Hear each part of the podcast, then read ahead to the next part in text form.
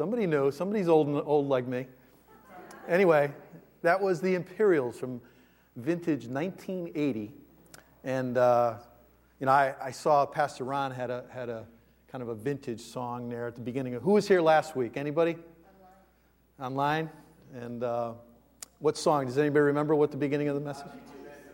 Who, how can you mend a broken heart? That's right, by the Bee Gees, right? So I don't know if I could top that. That was a little less popular, but anyway, my name is Mike Kane, and uh, I'm glad to be with you here today. I'm filling in for Pastor Ron. Um, but we're going to continue this series on mended.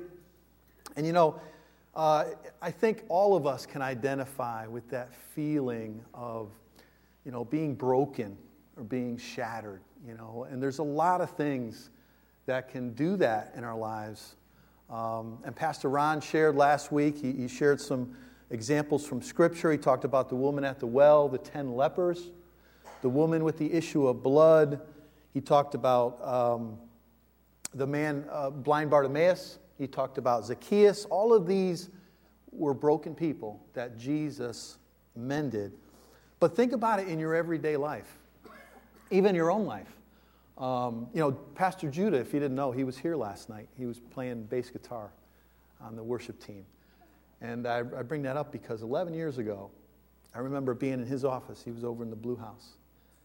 And my mom had just died. And uh, he had come to the memorial service and encouraged me. And, but I was over there in his office and we were talking about it. And all of a sudden, I just started weeping. You know, has anybody ever had a loved one die and have that feeling. I think almost every hand was raised there. But, um, and I remember just sharing with them, you know, just almost a feel of helplessness, you know, this despair, uh, sorrow, um, great sadness, um, and this ache in, in our heart um, that I had. And, and that was 11 years ago. Boy, it seems like time flies, you know.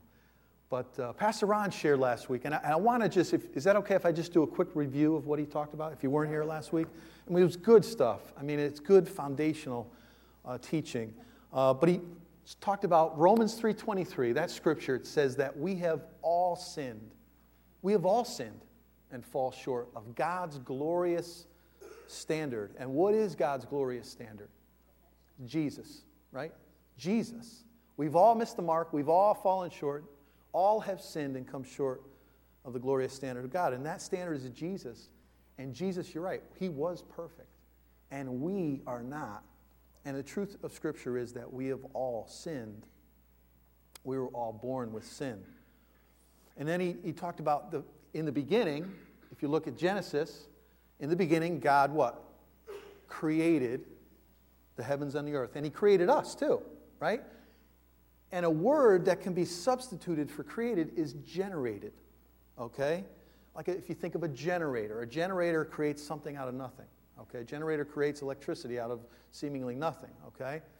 But so God created, substitute the word generated for created. So God generated us. But sin came into the picture. And what does sin do? It degenerates. Has anybody ever called you a degenerate? I hope not. Have you called somebody a degenerate? So what does that mean? Is that, is that a nice term? No, that's, that's an offensive term, right? Degenerate, what that means is breaking down. It's the opposite of building up, it's breaking down, it's destroying. So even though God generated us, sin causes degeneration, but then God regenerates us through Christ. Listen to this scripture in Titus chapter 3. It says this but when the kindness and the love of God, our Savior, toward man appeared, and the kindness and love of God was visible in Jesus Christ. He was the kindness and love of God. When the kindness and love of God appeared, of God our Savior toward man appeared, verse 5 says, Not by works of righteousness. In other words, not by the good things that we can do, not by our good deeds because the scripture tells us that our good works are nothing but filthy rags. In other words, they're worthless, good for nothing. So there's nobody that's going to be able to stand before God someday and say, God, Look at the good things I did. Yeah, I did some bad things, but look at the good things, and the good things outweigh the bad. And so many people think that's how we get our right with God by our good deeds outweighing our bad deeds. But the truth of it is, our works of righteousness are nothing, are useless in God's sight. It says, verse 5 Not by works of righteousness which we have done, but according to his mercy, he saved us. Everybody say mercy. mercy. Don't you thank God for his mercy? Not getting what we deserve. Mercy, God's mercy. Not by works of righteousness, which we have done, but according to his mercy, he saved us through the washing of regeneration. Everybody say regeneration. And renewing of the Holy Spirit, whom he poured out on us abundantly through Jesus Christ, our Savior.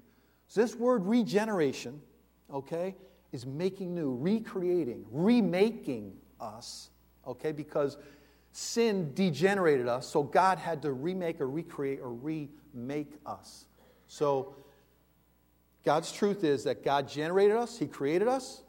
Sin causes degeneration, but God regenerated us through Christ. Listen to this in 1 Peter chapter 1 and verse 3. It says this All praise to God, the Father of our Lord Jesus Christ. It is by His great mercy, there's that word again, that we have been born again.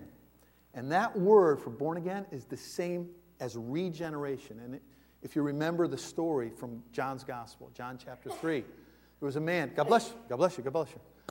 There was a man, God bless you. well, you got blessed today, didn't you? And anyway, John chapter 3, anybody remember the story? Nicodemus, right? Nicodemus was a religious man.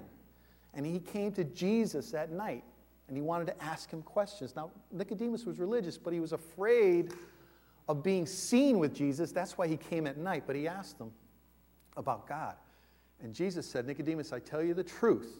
I tell you the truth. Unless a man born again, he cannot see the kingdom of God. Not only can he enter it, he can't even see the kingdom of God. Nicodemus was confused.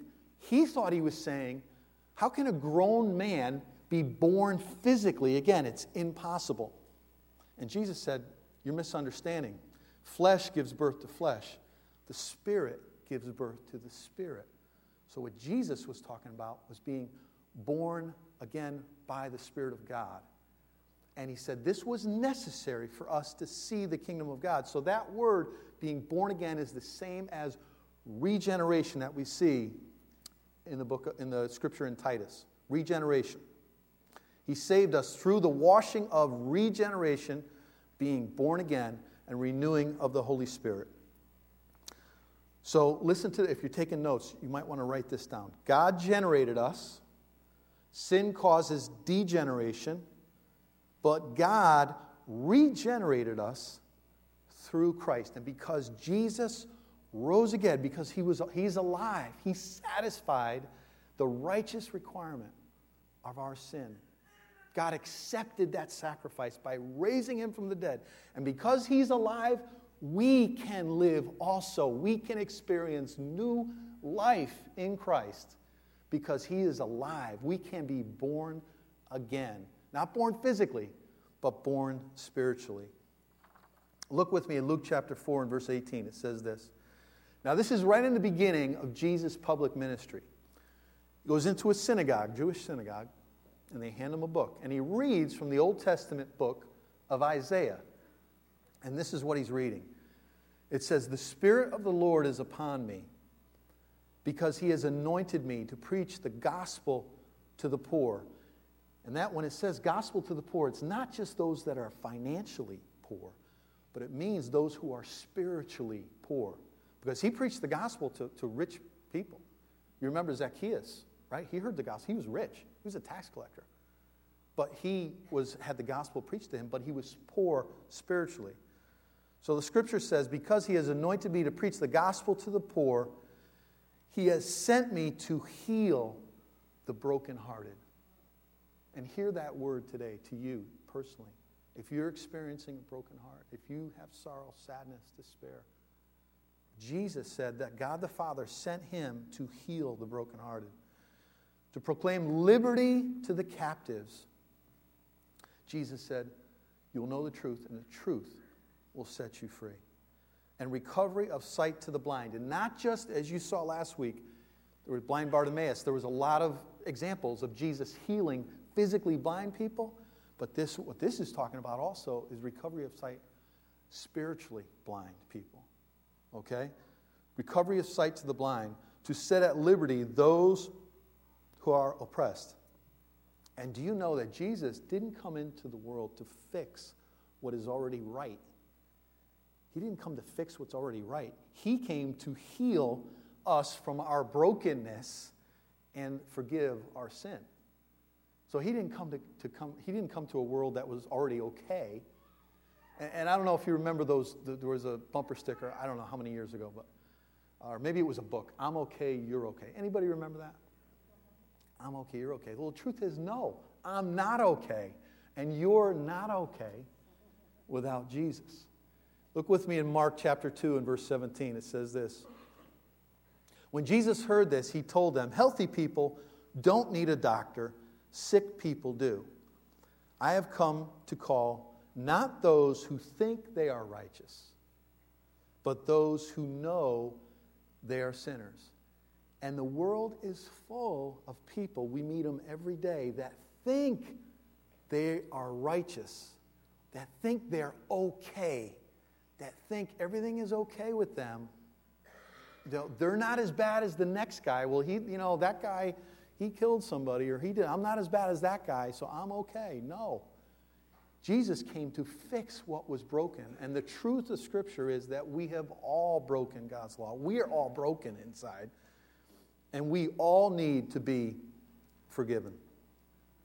And this word, when it says Jesus was sent to heal the brokenhearted, that word in the original means to be broken, crushed, or shattered. Has anybody ever said to you, I'm, I'm just shattered? Or maybe you felt that way. I'm shattered. I'm shattered. And, and that song in the beginning, you know, it talks about only Jesus has the, all the pieces of our life, and only He can put together all the pieces that are shattered. So Jesus came not to fix what was right, but to heal what was, or to fix what was wrong. But you know, the th- truth is that, yeah, we are all sinners, but not everybody recognizes that they are, have sinned. Not every, everybody recognizes that they are broken. And we have to recognize that need we have to be convinced that we need Jesus in order for us to cry out, Jesus, help me. Jesus, heal me. Jesus, save me. He is the only one. Jesus is the only one that can mend our broken heart. So let me start with this. What, give me some things that cause a broken heart. What causes, what causes, think about it, what causes a broken heart? Betrayal, death, divorce, loss of anyone. Somebody said in the first service, men. that caught me by surprise. men. I really didn't know how to respond, to be honest with you. But, yeah, yeah, it's, uh, but anyway, the, the truth of it is actually is that any relationship any relationship can result sometimes in a broken heart. And, and it's, you know, it's not always the ones that you don't know that hurt the most. It's the ones that you know, the ones that you are closest to that hurt the most. Um, how, about, how about insults?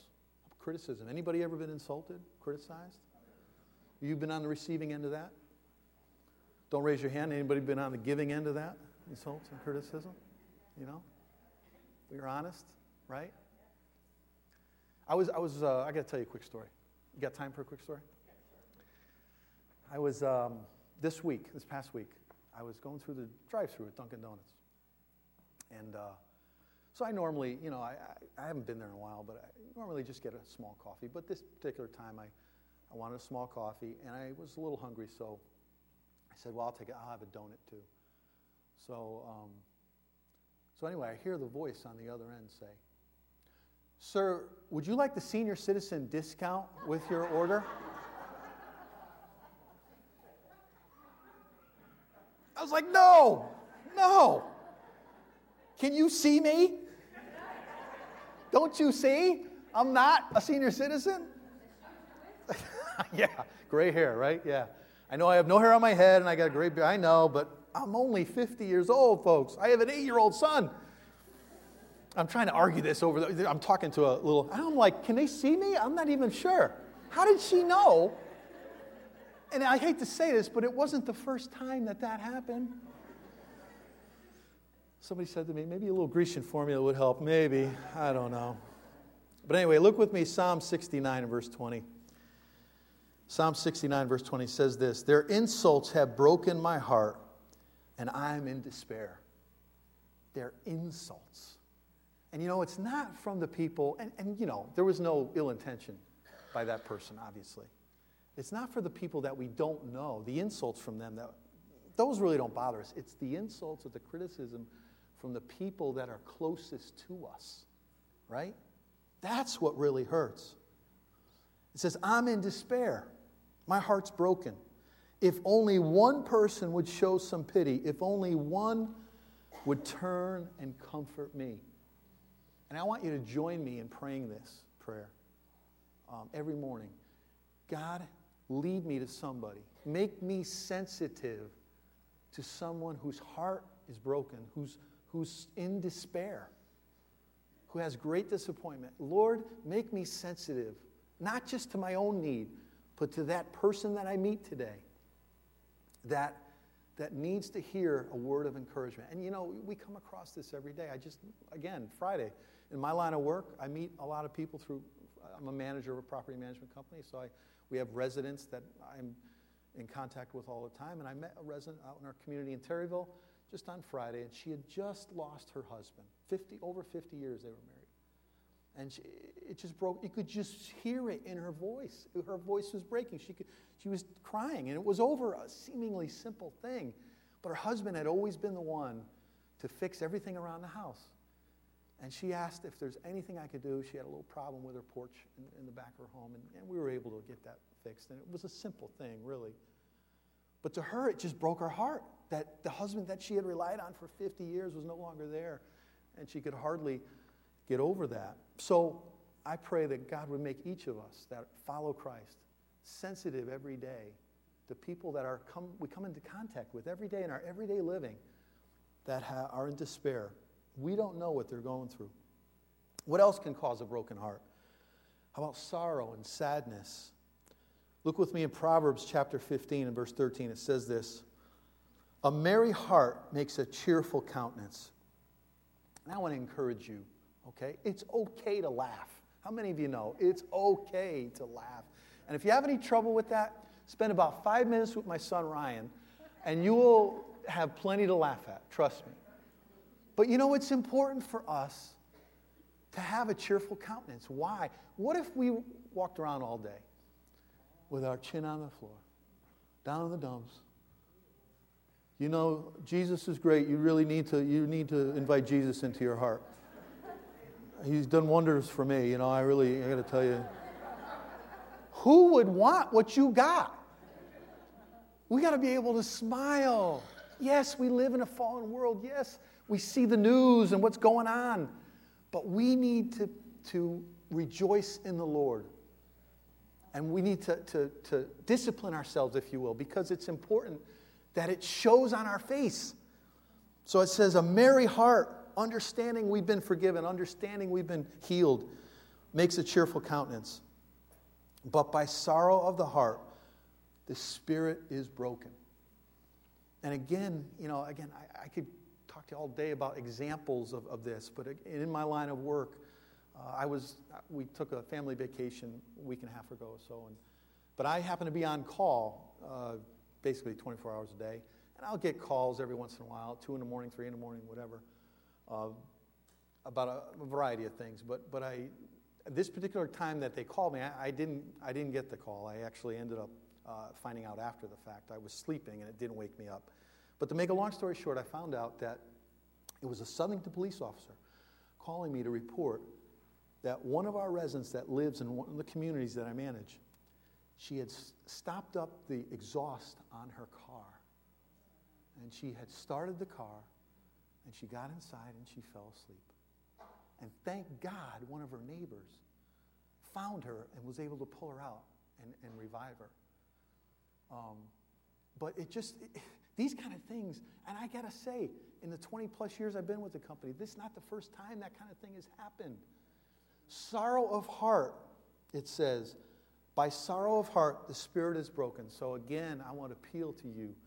Ask God, if you're a follower of Christ, ask Him to help you to be sensitive to His Holy Spirit and sensitive. You never know where, at what point they're at. They might be at the breaking point. Your neighbor, your coworker, your whoever you go to school with, a, a friend of yours in school, whatever it might be. Pray God that make you sensitive to that so that you can encourage them. What, is, what else breaks our heart? How about sin? How about sin? Look at Psalms 41 and verse 4. It says this O Lord, I prayed, have mercy on me. Heal me, for I have sinned against you. And if there's one scripture that I can point to that talks about my own story and how I came to the Lord, I had that experience of realizing, and I, and I believe it when I was, the day I gave my heart to the Lord, I think one of the scriptures that was shared was Isaiah 53. You can write that down and look it up later. But Isaiah 53 says that Jesus, and this is before Jesus even came, was the prophet Isaiah prophesying ahead, saying, Jesus will be wounded for our transgressions, bruised for our iniquities. And it says, By his stripes we are healed. And I, I just remember having this, you know, this vision of Christ on the cross and this overwhelming sense of grief and despair over the fact that my sin brought about his death and, and, the, and the, you know, the things he went through. He was wounded for my sin, bruised for my iniquity. But the truth is, I ultimately realized he was bruised so that I could be healed. And he was wounded so I could be healed. And the, the scripture that really got me was John 1.29. Behold the Lamb of God that takes away the sin of the world. And folks, I had heard that in church many times. Okay? But that day, God was, had his hand on my life, and I knew I needed, and I cried out, Lord, heal me. I have sinned against you. And I received Christ 27 years ago.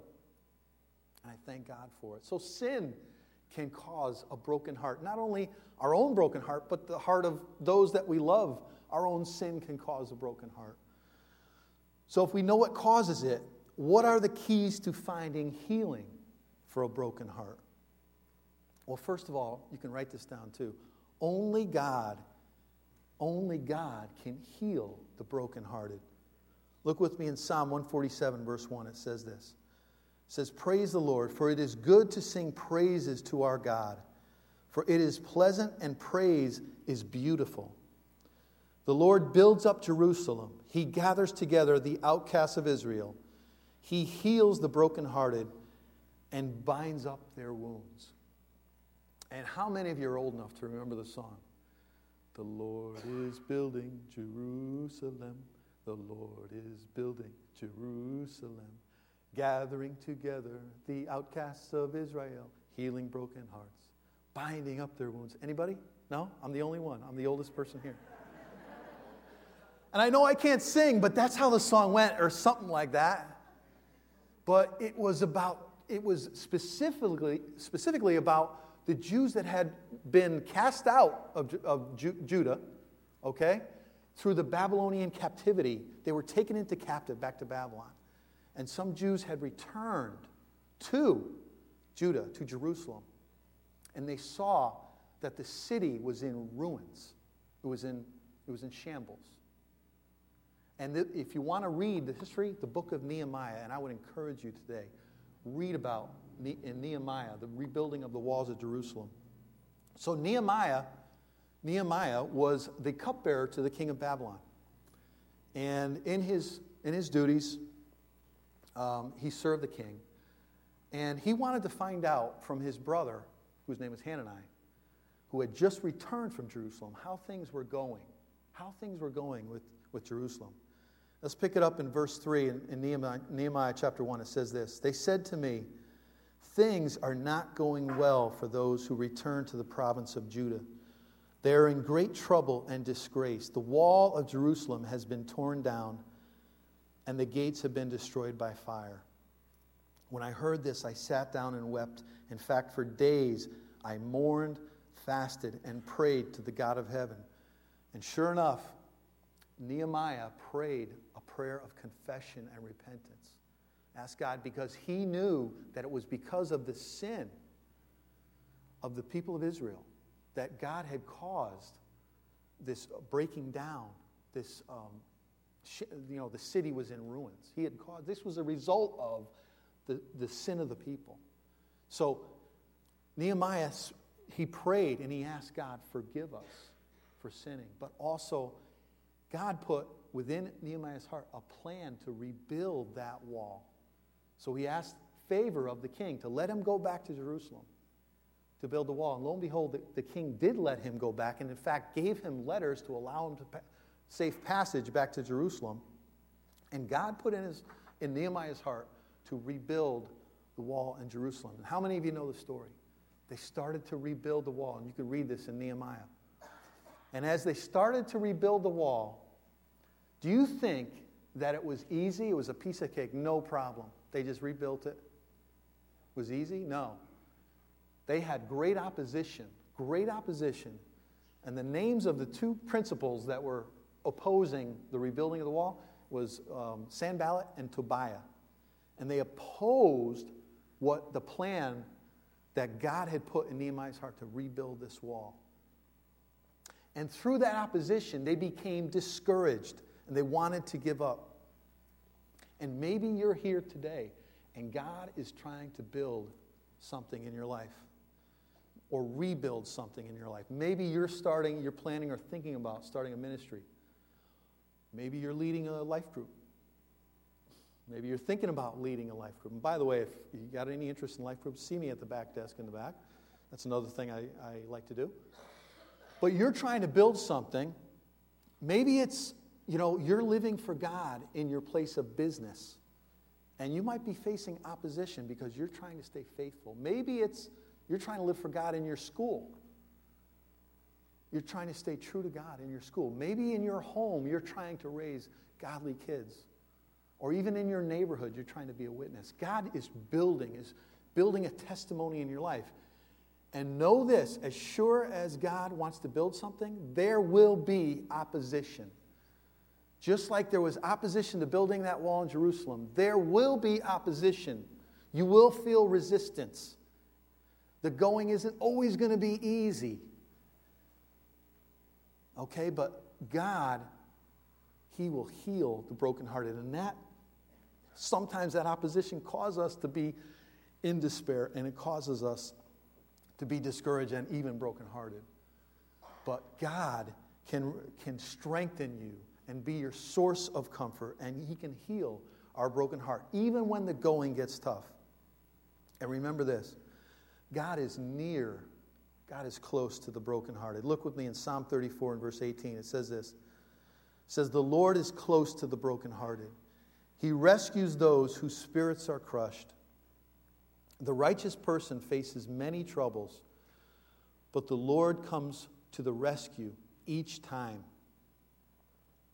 The Lord is close to the brokenhearted. And when I think of, of uh, people, especially examples from the scripture of people that were in trouble, how about the Apostle Paul? Did you ever hear his testimony? Now, let me ask you has anybody ever been, honestly, any been whipped? Has anybody ever been whipped? Okay? All right, some honest people, I appreciate that.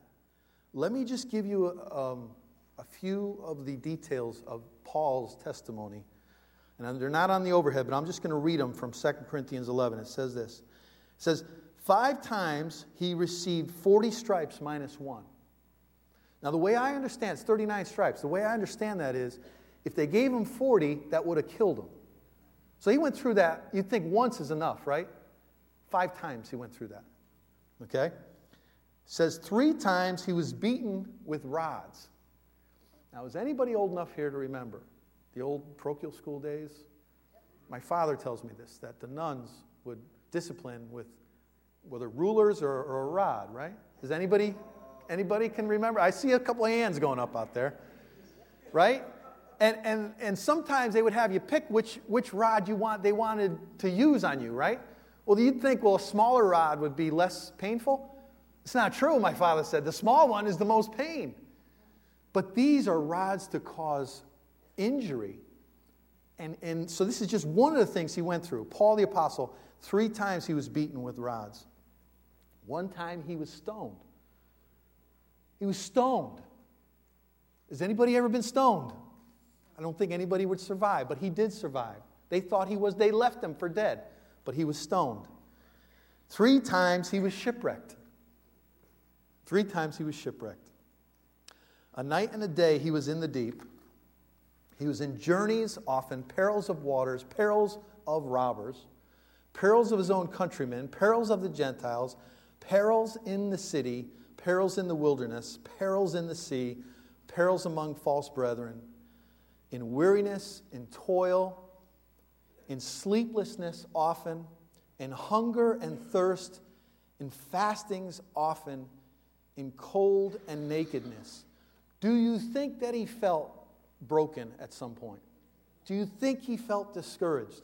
Do you think he felt despair? And he endured this for the sake of Christ, for the sake of the gospel.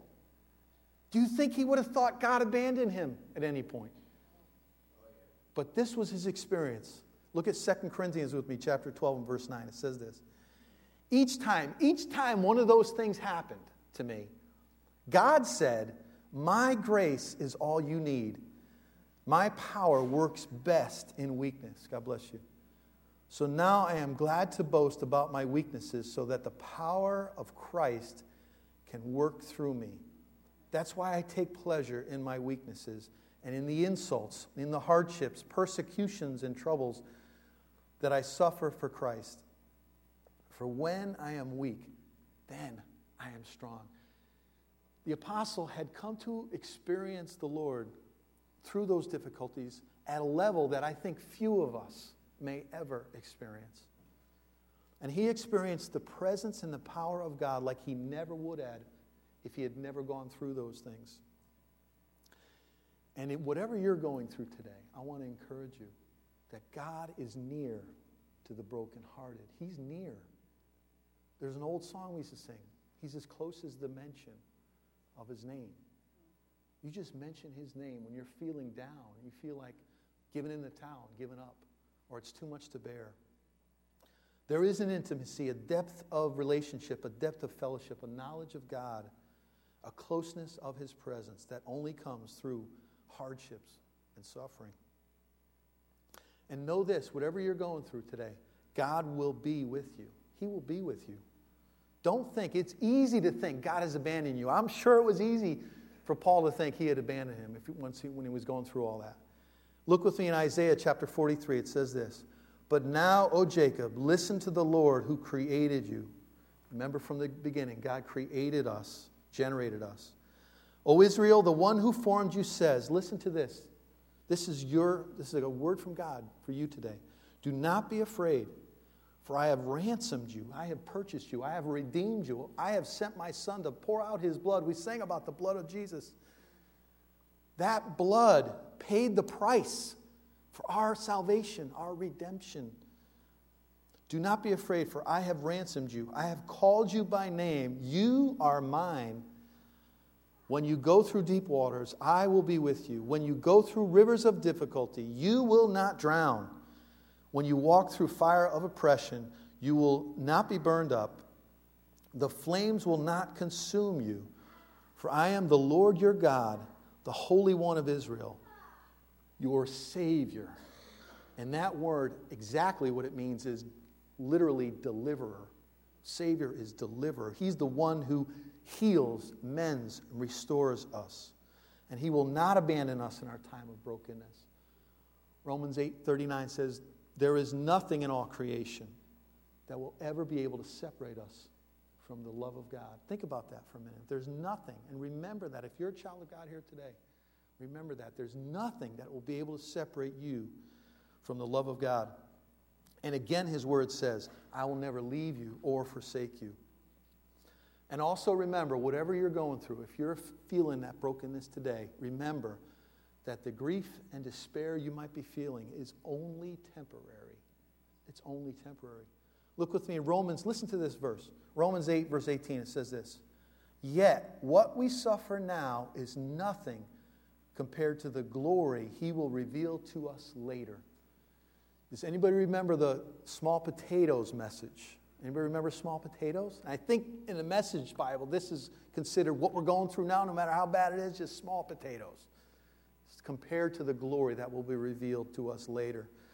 And another scripture says that eye hasn't seen, nor has ear heard, nor has it entered into the heart of man the things that God has prepared for them that love him. Think about that for a minute. We can't even comprehend the glory, the, the wonder that is awaiting us as believers in Christ. So, whatever we're going through, understand it's temporary. And Psalm 71 20 says this You have allowed me to suffer much hardship, but you will restore me to life again and lift me up from the depths of the earth. Hear the faith there. Even though they understood God was allowing them to suffer, they weren't complaining about it. But listen to the faith. But you will restore my life again. You will restore me to life again. And sometimes God allows us to stuff, suffer because there's a greater purpose. In, in, he has a greater purpose, okay, in mind. And, and it's, I was talking to my wife about this yesterday. Sometimes, you know, we can look back 20, 25 years and we can see clearly God's hand in our life because we see the end result of what happened. So we can see how God was working. But sometimes when you're going through it, it's hard to see God working. Sometimes you don't understand. But see, He sees the beginning and the end. It's like being in a parade, right? Has anybody ever walked in a parade? You can walk in a parade and you're walking along and it's so so, but you know what? You don't see the whole picture. But if you have a bird's eye view, you see the beginning from the end. You see the whole picture, and, and it's much easier to understand.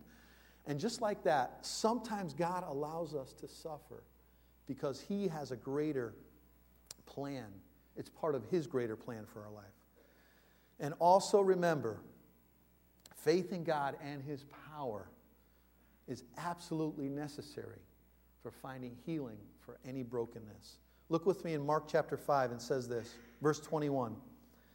Says that Jesus got into the boat again and went back to the other side of the lake where a large crowd gathered around him on the shore.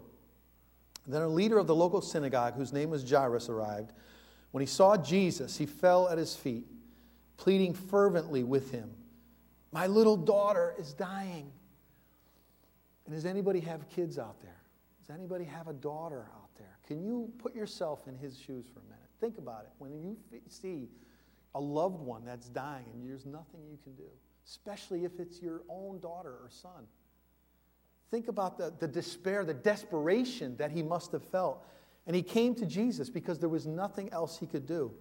My little daughter is dying, he said. Please come and lay your hands on her. Heal her so she can live. Verse 24 Jesus went with him, and all the people followed, crowding around him. A woman in the crowd had suffered for 12 years with constant bleeding. And, and you know, you understand that this condition caused her to be cast out of society she was considered unclean. Okay, there's places she couldn't go. She couldn't even touch people. Imagine her despair and her loneliness. She had suffered a great deal from many doctors, and over the years, she had spent everything she had to pay them. It's one thing to spend a lot of money, but to get healed from it, right? But she had spent everything she had, and it says, but she had only gotten worse. She got no better. In fact, she had gotten worse, it says.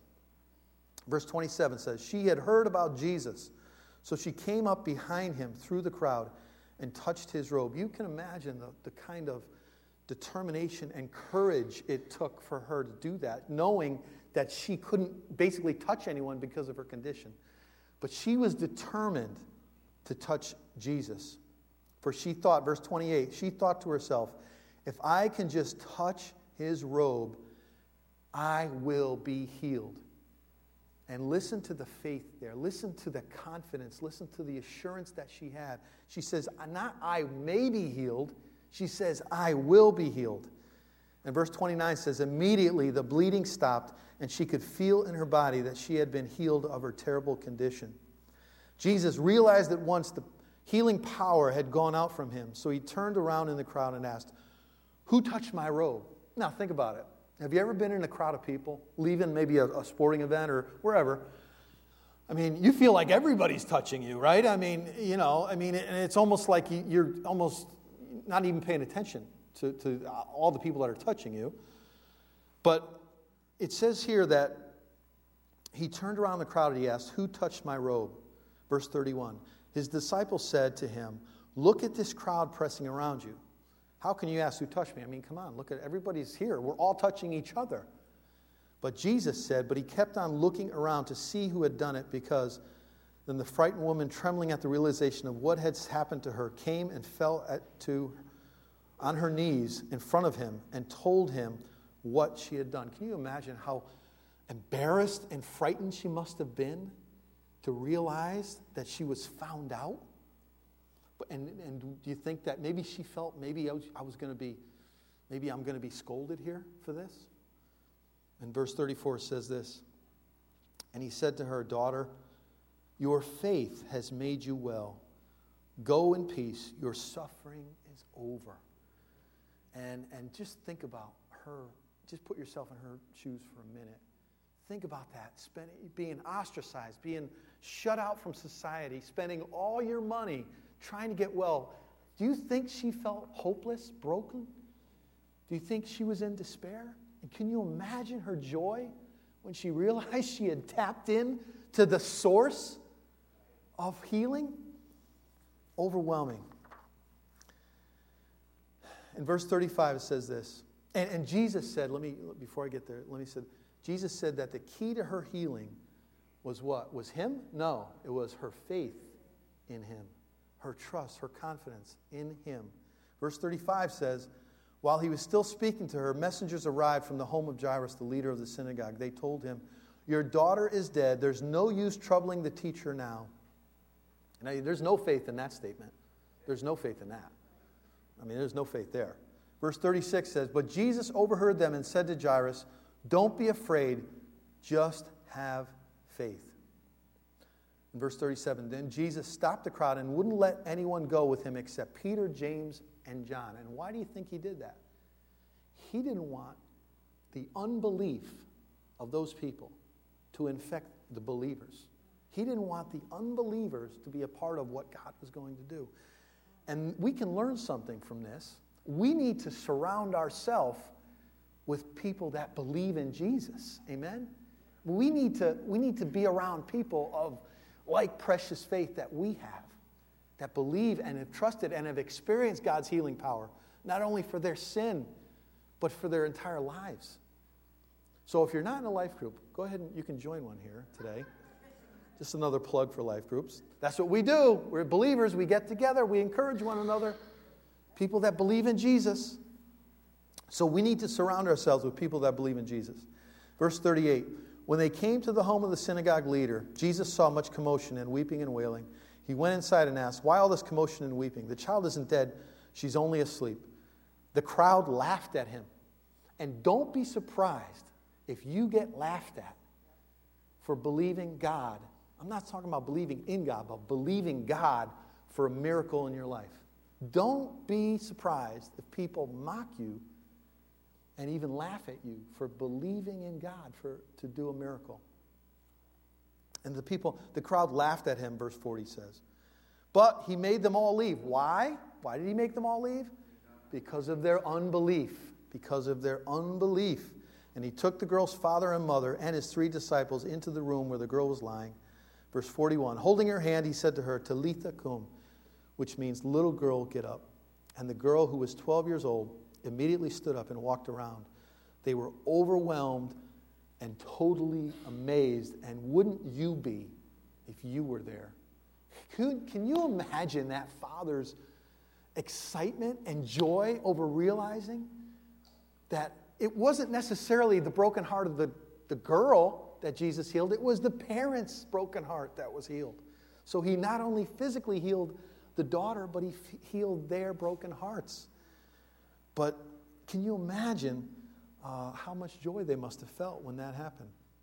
But in both cases of healing, Jesus said that faith in him was the key to healing a broken heart and to healing the physical healing also. Faith in him.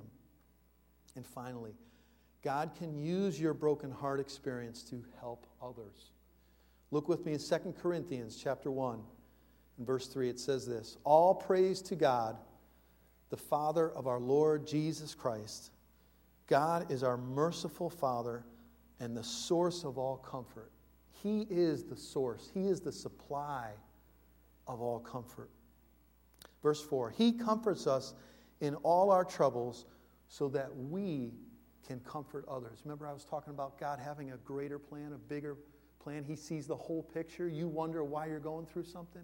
It may very well be for something that God knows is going to happen down the road, where He's going to use you as part of the healing for someone else. You can share and testify of what God has done in your life.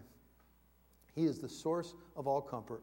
He is the source, the supply of all we need.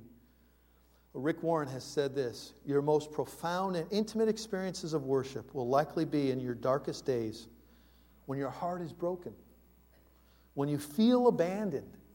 Has anybody ever felt abandoned? When you're out of options, when the pain is great, and you turn to God alone because you understand God is all you need, and God is the source of all comfort. And Billy Graham, Dr. Billy Graham has said this Without dark clouds in our lives, we would never know the joy of sunshine. We can become callous and unteachable if we do not learn from pain. So, whatever you're going through today, or you have gone through in the past, understand that as God's child, God loves you and He does have a plan. You may not understand everything, but a lot of times it's through these experiences that we experience not only His closeness and His presence, but we also experience His power. And that's not only our testimony to others, that's part of our healing, but it's also can be part of their healing. So two people get healed at once. We're going to look at a song right now. This is a, a song by Chris Tomlin. I want you to look at the words, and, and I believe this will just drive the, the point home of today's message. Let's look at this video.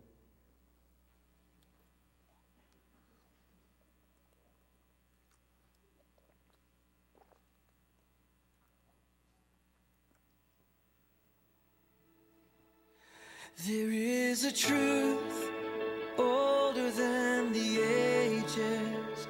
There is a promise of things yet to come. There is one born for our salvation. Jesus.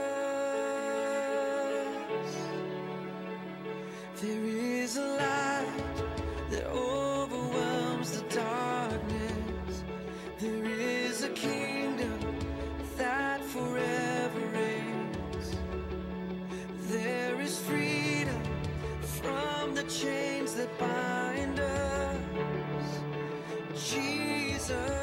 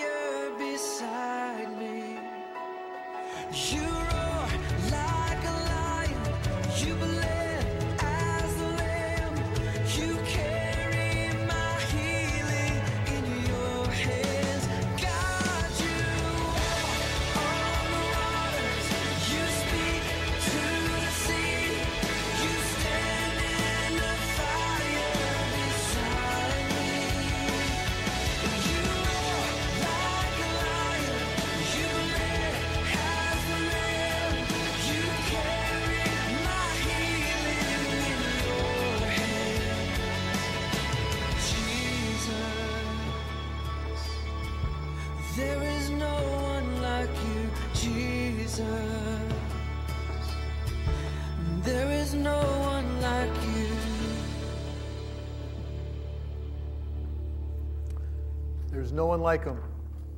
Amen?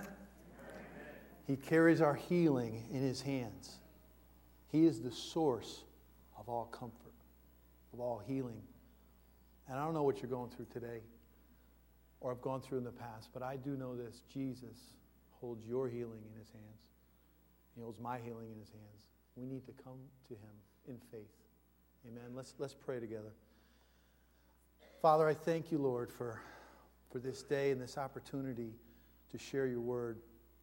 And Lord, I pray for my brothers and sisters in Christ here and those that might be listening, Lord, online. And Father, I know that there's those that have a broken heart right now and have experienced a broken heart before. And there may be someone out there that's in despair, that feels like giving up, that feels like throwing in the towel. And Lord, I pray that you would draw them to your son Jesus, that they would call on Jesus, that they would call on his name, that they would press through the crowd to touch the hem of his garment, that they might receive that healing today. Father, I pray that you minister to everyone's point of need today, Lord God. And Lord, cause us to not only be healed, but be the conduit to share with other people what you have done for us so that they might receive your healing too. And as our heads are bowed right now, I just want to ask you to join me in a prayer to reaffirm our faith in Christ. And I want to encourage anyone here that have never accepted Jesus. Maybe you're here, you've never experienced that regeneration, that new birth, that restoration, that forgiveness of your sins. I want to encourage you to pray with us now. You can pray, it's a simple prayer. Just crying out to God, just like that psalmist did. Oh God, forgive me. So let's pray together. Heavenly Father, I thank you for loving me. I thank you for sending Jesus to die on the cross and to shed his blood for the forgiveness of my sins. I'm sorry, Lord, for my sins. I ask you to forgive me and heal me. I believe that Jesus died for me in my place and that he rose from the dead. And I know that he's knocking on the door of my heart right now. And by faith, I invite Jesus to come into my life, to be my Lord, to be my Savior, to be my healer. In Jesus' name, amen. Amen. So I want to encourage you, if you pray that prayer for the first time, I want you to know that we have a gift for you in the back. There's a bag, just ask whoever is back there at the Connections Desk. There's a bag for you that has a Bible in it. It has some other encouraging things. Um, I think there's a movie in there. So I want to encourage you, if you prayed that prayer, also, if you prayed that prayer, let us know about it. We're going to have people here at the altar. You can let us know. You can let them know at the back of the connections desk. You can fill out the, the connections card and say that you accepted Christ today. And speaking of the connections card, you want to just lift it up there real quick. Let's read this together. This week's challenge share your experience with someone this week of God healing a broken heart so they will be inspired, encouraged, or led to Christ. So if you agree with that, check it off. Put it in the tithe box. There's one here, there's one at the back. You can also put a little note on there if you were touched today, or again, if you accepted Christ, we love to hear about it. And just you can fill out the, the front of the other side of the card, which is just information, so maybe we can connect with you. If you had a need, a need you need us to pray with, we have people here that'll pray with you. Um, so we invite you to come and, and pray here around the altar with us. I'll be here. The rest of you, God bless you. Enjoy this beautiful day. Jesus is our healer. Amen? Jesus heals. God bless you. Shake somebody's hand, hug their neck, high five them. God bless you. You are dismissed.